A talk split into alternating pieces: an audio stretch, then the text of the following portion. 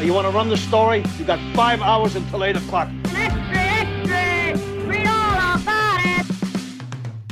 You're listening to Radio Free Hillsdale 101.7 FM. Welcome to the Collegian Week in Review. Here's your hosts, Maddy Welsh and Lauren Scott.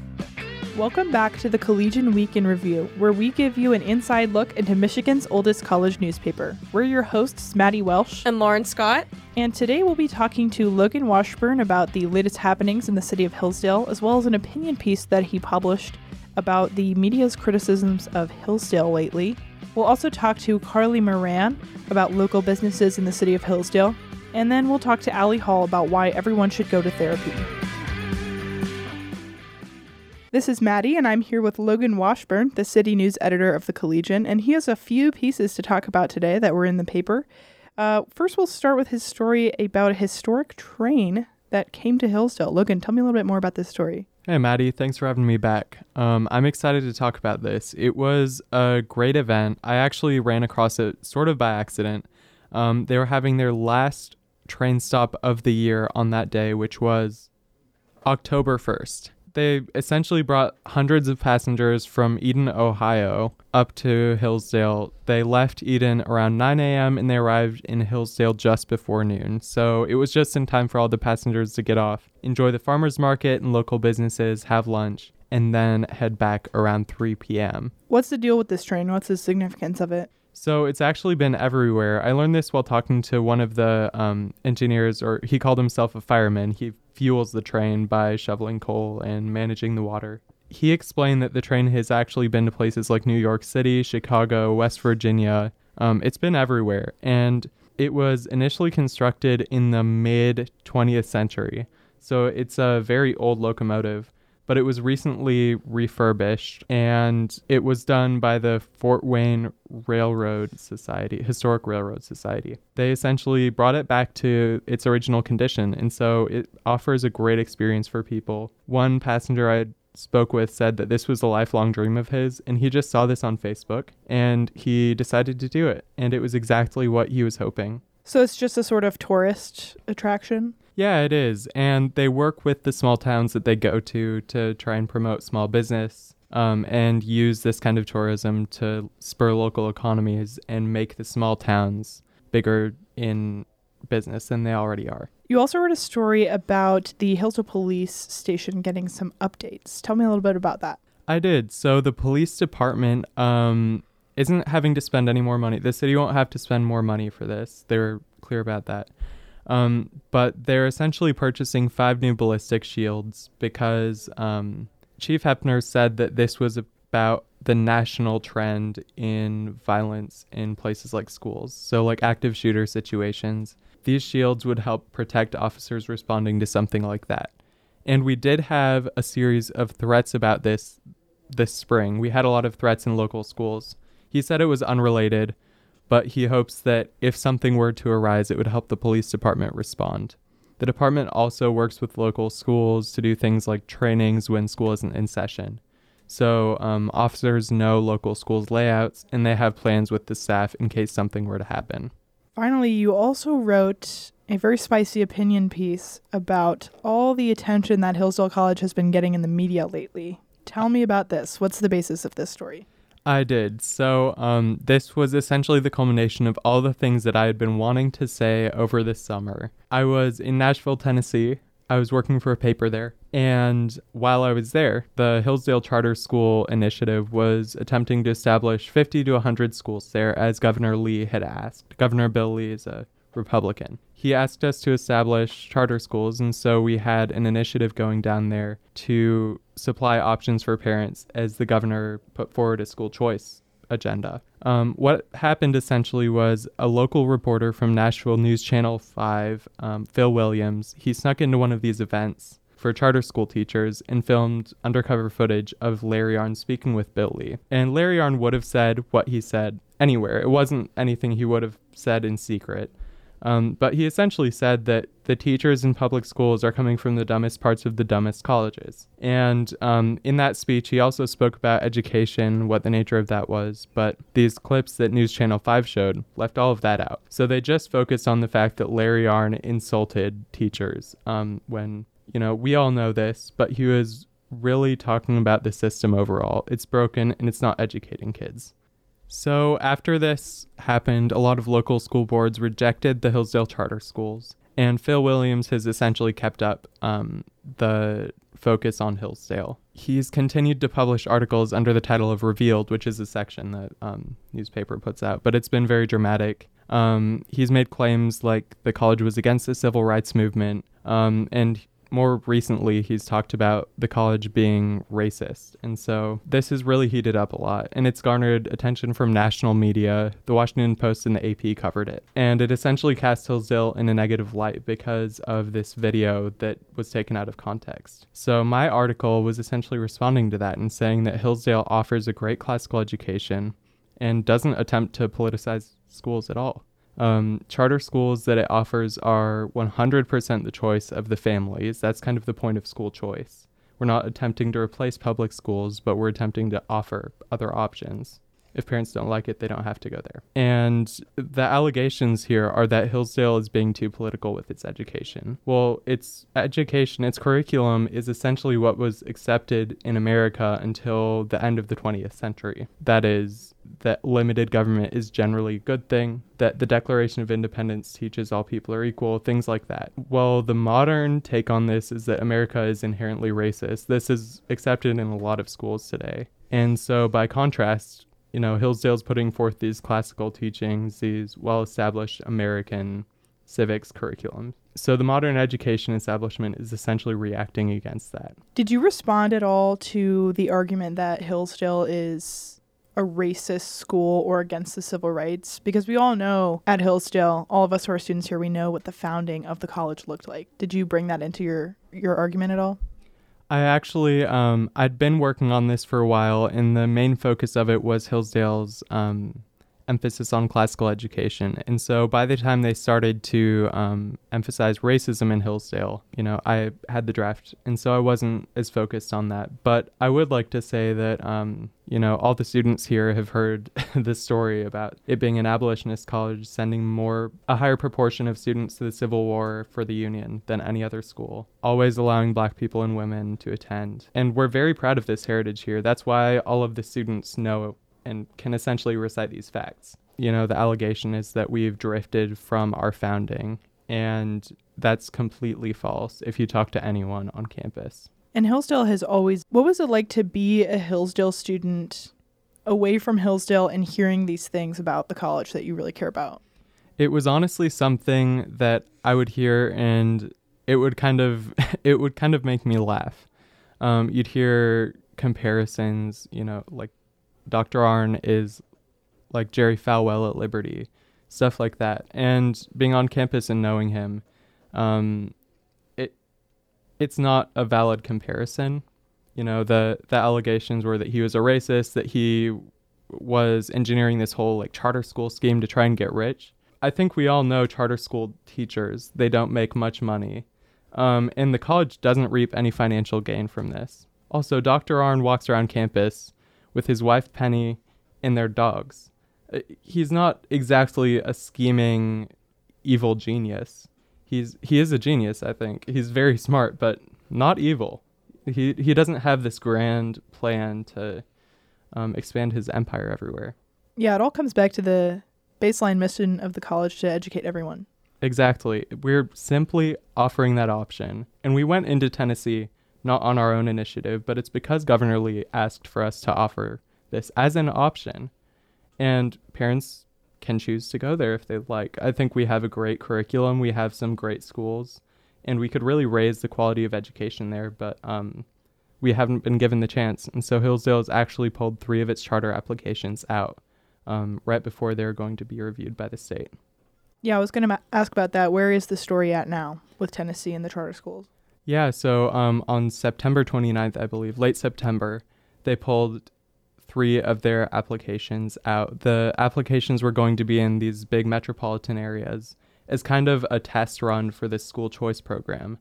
Um, because of the fervor caused from the um, dumb teacher remarks from that video, um, a lot of the local school boards, even in conservative areas, had a very negative reaction to Hillsdale And I think, um, you know, this is my speculation, but I think the teachers' unions could have been involved in that.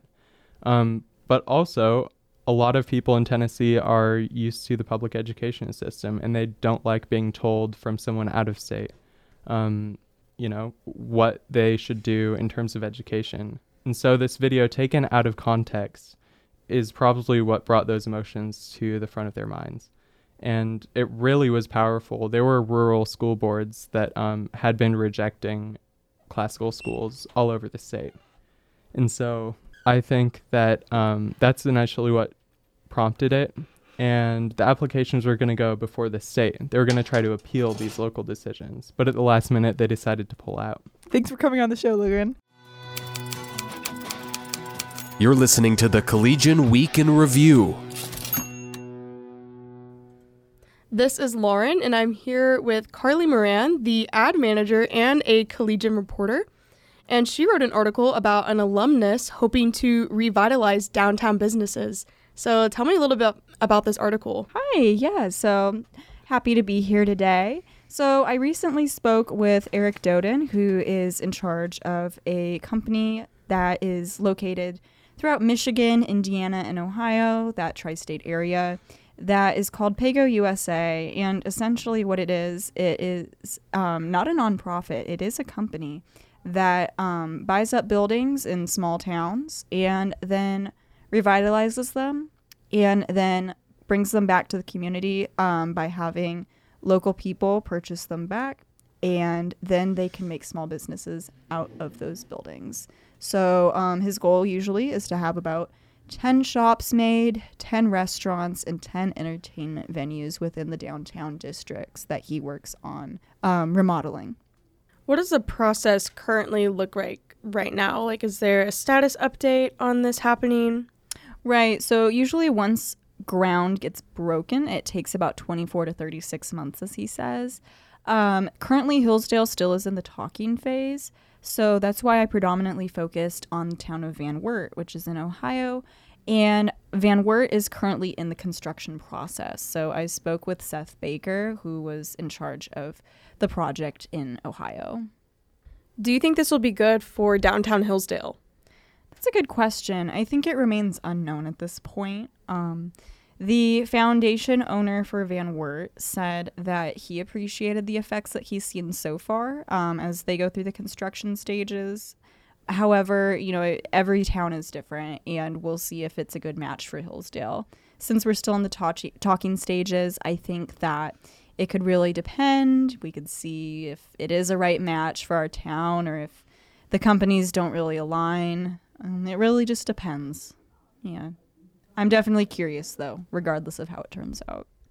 What do you think the community's responses will be? Or did you have any sources who mentioned uh, any kind of response from a community or predicted response from them? Right. So the first person I actually reached out to for an interview was a county commissioner for Hillsdale County. He didn't have much to say, the county commissioner, beyond just um, he seemed a little confused about what I was talking about initially. And then when we finally reached an agreement on what we were discussing, which was Pago USA and their recent meeting over construction downtown, possible construction and buying up of buildings, he um, said, Yes, we're in talks and wouldn't say much beyond that. Um, I think he was a little confused about the intent of my article, and I think he wanted to be quiet because of that. But that's okay. I understand. But beyond that, I think the general public's response will be mixed. I think that it is good that we bring more businesses to downtown. However, of course, when an outside entity enters a community, you do have to be very careful that it is about the town's interests and not that company's. Very good point. It's important to also note this doesn't have to go in here. It's also important to note that Eric Doden is also currently running for the governor of Indiana. This isn't just a pet project, this is a constituent project as well. Thank you, Carly. Of course, it's always great coming on here.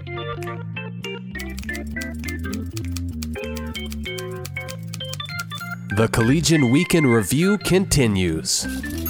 This is Maddy, and I'm here with Ally Hall, the assistant culture editor for the Collegian. This week, she wrote a spicy opinion for the opinions page. Ally, tell me more about this story. Well, my opinion piece was everyone should go to therapy. And pretty much in any other place, this is not a controversial opinion, but I think that there are a lot of complex elements that play into why someone would seek therapy, and I think that most people would really, really benefit from it. Um, I think we live in a culture that's like we're trying to fight the stigma of mental illness while also entirely perpetuating it. And I think sometimes in conservative circles, we can get these really warped ideas of masculinity and femininity, and there's this strive for tradition with no nuance. Basically, I think that human relationships in any way, shape, or form are nuanced. And so approaching therapy with the same mindset that we approach a lot of things, which is, you know, be open, be be willing to kind of give yourself and someone else the opportunity to kind of like exchange help between each other. I think that's really important. I think sometimes we use each other as our therapists, which can harbor a lot of resentment in different types of relationships. And so having kind of a third party that you are able to express your life to and kind of whether it's, you know, deep-seated trauma or it's my friend said something last week and it made me really upset and I keep thinking about it. You know, I think most people would really really benefit from having that that external party. Expand upon that idea of the ideas of traditional femininity and masculinity sort of being a barrier to Yeah. people wanting to seek help. Well, it, I mean, it's not really a secret, but I'm not necessarily conservative and I'm kind of in a weird place to be that way. And what I get faced with a lot is like when I hear these ideas of traditionalism and conservative men and women, like what those two things look like, it seems like it's really spelled out and people have really clear ideas of what those things are. And that's great if that works for you. But I think sometimes when we talk about specifically, I think eh, my personal experience has been in the scope of when we use the words like manly men. Like what what is a manly man? And does being manly include being emotionally aware and being able to like maturely have conversations about things or are we still perpetuating this sort of like macho, not in tune with his feelings, not in tune with how other people react to things? I think sometimes it can sort of be a, a ground between both of them. And especially here, like I wrote that article because I've had multiple conversations in which I've made the joke that, you know, men should go to therapy because women aren't hospitals. And I've just gotten looked at like I have four eyes. But it's also by the same people who have severe substance abuse problems or who are flat out mean or who don't know how to interact with their girlfriend. Like it's it always comes from the people who would benefit from therapy the most. And so there's that irony of it where it's like I think once you have a positive experience with therapy, you are much more able to see how even just the average person can benefit from it. And I kind of wrote it from the place of I think culturally we sometimes like there's this you know the joke of men aren't men aren't grocery stores, women aren't hospitals. It's it's kind of the back and forth of how we relate and communicate with each other. And I think providing a more conscious perspective of that through vehicles like therapy and educating ourselves about ourselves is really important. And I think it should be talked about more. What are some ways that you think the stigma can kind of be broken down? I think the stigma can be broken down by being pretty I think there's a line between being outspoken about mental health and being like re-traumatizing yourself because I think that's something we're seeing a lot where we're trying to decrease the stigma by but by doing so kind of feeding into really unhealthy habits and a lot of unhealthy like humor coping mechanisms that just go a little too far. So I think we're kind of learning where that line between openly communicating about these issues and re-hurting ourselves. We're trying to find the line between those two things, but I think a lot of it is just being transparent and being conscious about our friendships and our relationships and making sure that we're not treating people like dumping grounds and we're treating them as like actual people who what we're about to say might affect them or might live with them, you know. So I think it's we do that and then I think also it's important to create boundaries within your relationships and, you know, just be really conscious about how you're interacting with people and from their side but also from your side. Like how do I react when this person approaches me? Like is there something physically a sensation I feel? You know, uh, triggered has kind of become a word that's been overused and and underused in really improper ways. But truly, when it comes down to the meaning of the word trigger, like, is there something in this situation that is making me project or react in a way that I necessarily wouldn't? I think truly it all comes down to living very consciously and intentionally. And therapy is something that can really help people, especially I think our generation who's pretty like numb and so in touch that we're almost like out of touch. Do you think that there's a specific need for college students to really make use of therapy? Definitely. I mean, I think Hillsdale does a good job of making students aware of the resources that are available on campus. And I mean, they say, you know, this is the only time in your life counseling is free, and it's not free. Like your tuition money is going towards this, so it's honestly kind of smart to utilize these these tools that are there. And also, especially like when you're up the hill, you're on campus. This is the only time your therapy office is going to be half half a mile away. You know, something you're able to like walk to and kind of always have that support support system so close to you. I think college students especially Hillsdale students were like overbooked, overstressed, always kind of grinding, for lack of a better term. And it's really, really easy to kind of lose yourself, your mental and your physical self, into kind of the hustle of day to day life. Hillsdale's also kind of a strange place. So I think that that can also have some wear and tear on people's psyches and their emotional minds. So I think college students have a lot of pressure on them, especially our generation. You know, we're constantly the laughing stock of everybody, but also like the future of the world kind of is is in our hands right now. So yeah, I think I think everybody would benefit from therapy, regardless of gender, regardless of how old you are. I think a lot of people would.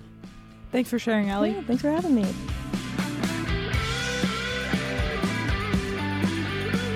You have been listening to the Collegian Week in Review with your host, Lauren Scott. And Maddy Welsh. You can find the Collegian on Twitter and Instagram at HDale Collegian or online at hillsdalecollegian.com. Once again, you've been listening to the Collegian Week in Review on Radio Free Hillsdale 101.7 FM.